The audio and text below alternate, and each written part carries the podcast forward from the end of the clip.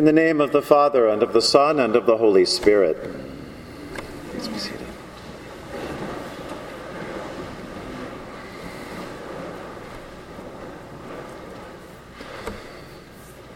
May 4th has, of course, come and gone. Um, but in some ways, I think it's too bad that May 4th isn't Mother's Day. That's because May 4th in the church calendar is the feast day for St. Monica.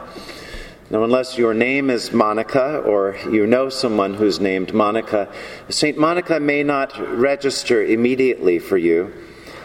Monica was a fourth century holy woman perhaps best known because she was the mother of St. Augustine.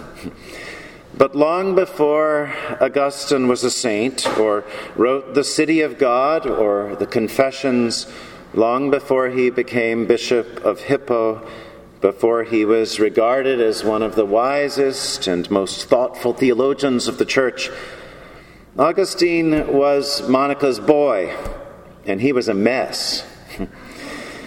He ran with the wrong crowd. He got married to a wealthy older woman to increase his social standing. He kept a mistress on the side and ignored her when she became pregnant. On and on it goes. This is Augustine, Augustine. All the while, his mother Monica was praying, praying for him she cried for him. She went to see the local bishop about her son. But through it all, she prayed and prayed and prayed some more. Augustine described his conversion, much like the conversion of his father as well, as being largely due to the witness of Monica. And he writes, My mother never let me out of her prayers. St. Monica viewed her son with possibility, with potential, through the eyes of God. I think we could say that St. Monica, in addition, was able to view Augustine from an ascended view of things. Today we remember the ascension of our Lord Jesus Christ. It's always observed 40 days after the resurrection, Ascension Day technically being on Thursday. Uh, but today we continue to reflect on what these scriptures mean for us, what, what we mean when we say the words of the Nicene Creed Jesus has ascended into heaven. Well, the scriptures suggest that Jesus is taken from the disciples in some way or another, taken up in the mystery of a cloud, and then he leaves them. Um, we can look at our ascension window uh, to your left in the transept that pictures the kind of traditional understanding of this ascension of Jesus. He is lifted up, he's raised up, he is exalted. Those are images, those are symbols, even though we portray them often like that one. The, the scriptures and the early church never intended it to be thought of as a literal, physical description that Jesus, like a rocket, zoomed off into heaven. But that Jesus is brought into the fullness of God. He ascends into the very heart and love of God. Not only is this idea of an ascension, a lifting up from the cross for our sake. But in reality, it's an image that explains really the way Jesus views people all through the Gospels. And I think it's also not too much to speak of ascension as a way that describes how Jesus enables us to see one another, to see from an ascended view of things. If you think about it, his whole life on this earth, Jesus seemed to view people from another perspective, from the perspective of God in heaven. Though Jesus moved among people, he walked the streets, he breathed the same dusty air, he ate the same food. Um, in a hug or an embrace, he, he touched and held the same human flesh. Jesus, as a human, never lost that ability to see from another point of view. Throughout, he seems to operate from a different height. He sees things others don't see or won't see.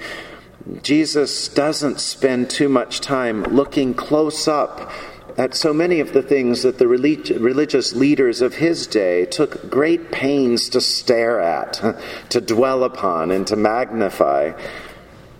Instead, Jesus looks at people differently.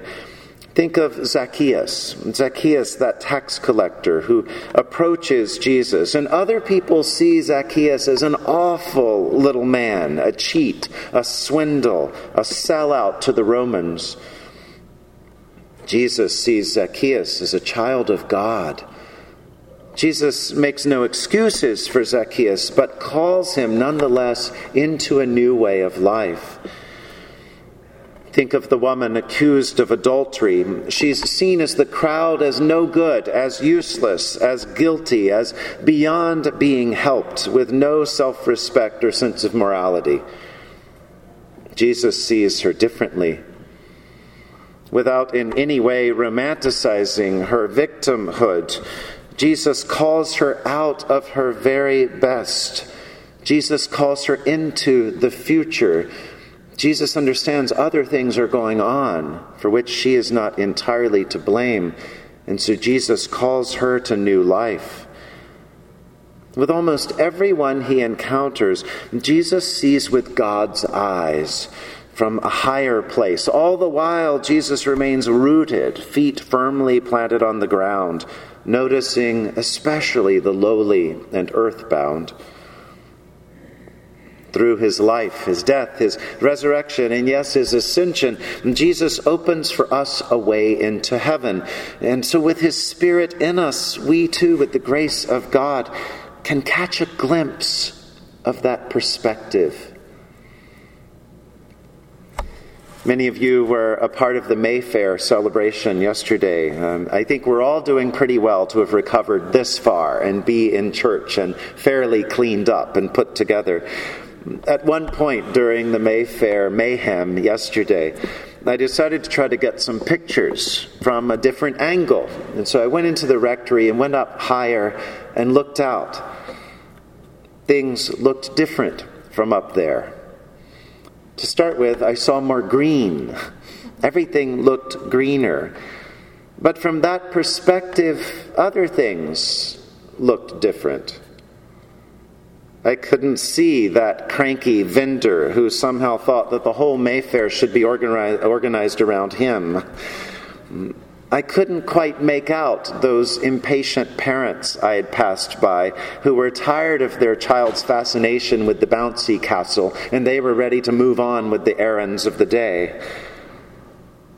And I couldn't see that one person who comes every year and expects a bargain a bargain on a bargain on a bargain that's already marked down from a bargain five years ago.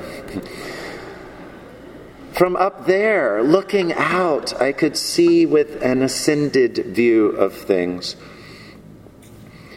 What would it be like if we were able to live day to day with the ability to see other people, not so much in our failures and shortcomings, but in our potential?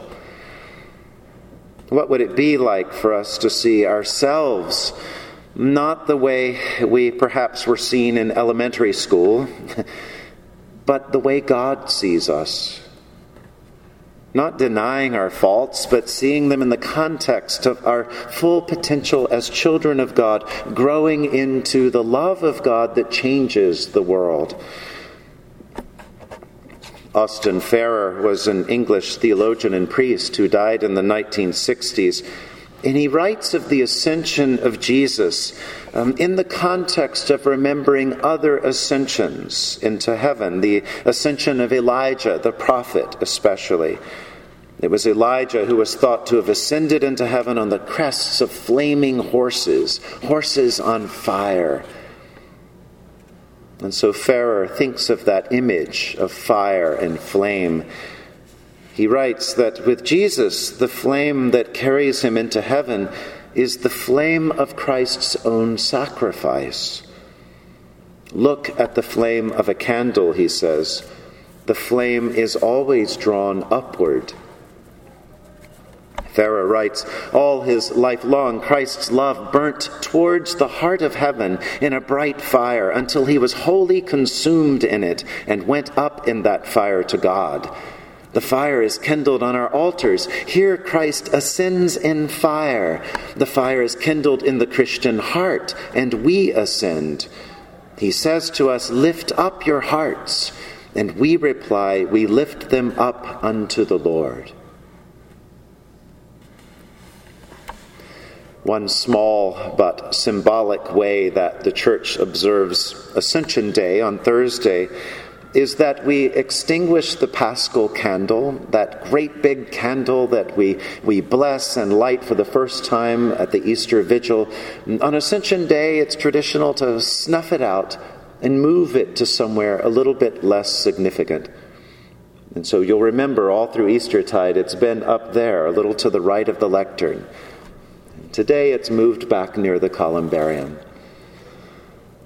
It reminds us that the light of Christ doesn't go out, but it moves with us into the world. That's what the ascension symbolizes.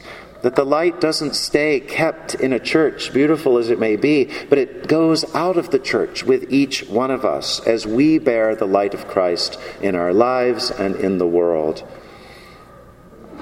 As we lift our hearts to God, it's especially appropriate that we claim for ourselves the full power of the ascension. Especially today, we can give thanks for the mothers and the mother like people who have kept an ascended view of us when we most needed it and perhaps least deserved it. We can ask God to lift us up higher we can ask God to give us a new perspective on one another and to see ourselves as God sees us. Finally, so that we too can be lifted into the very presence and love of God, God the Father, and the Son, and the Holy Spirit. Amen.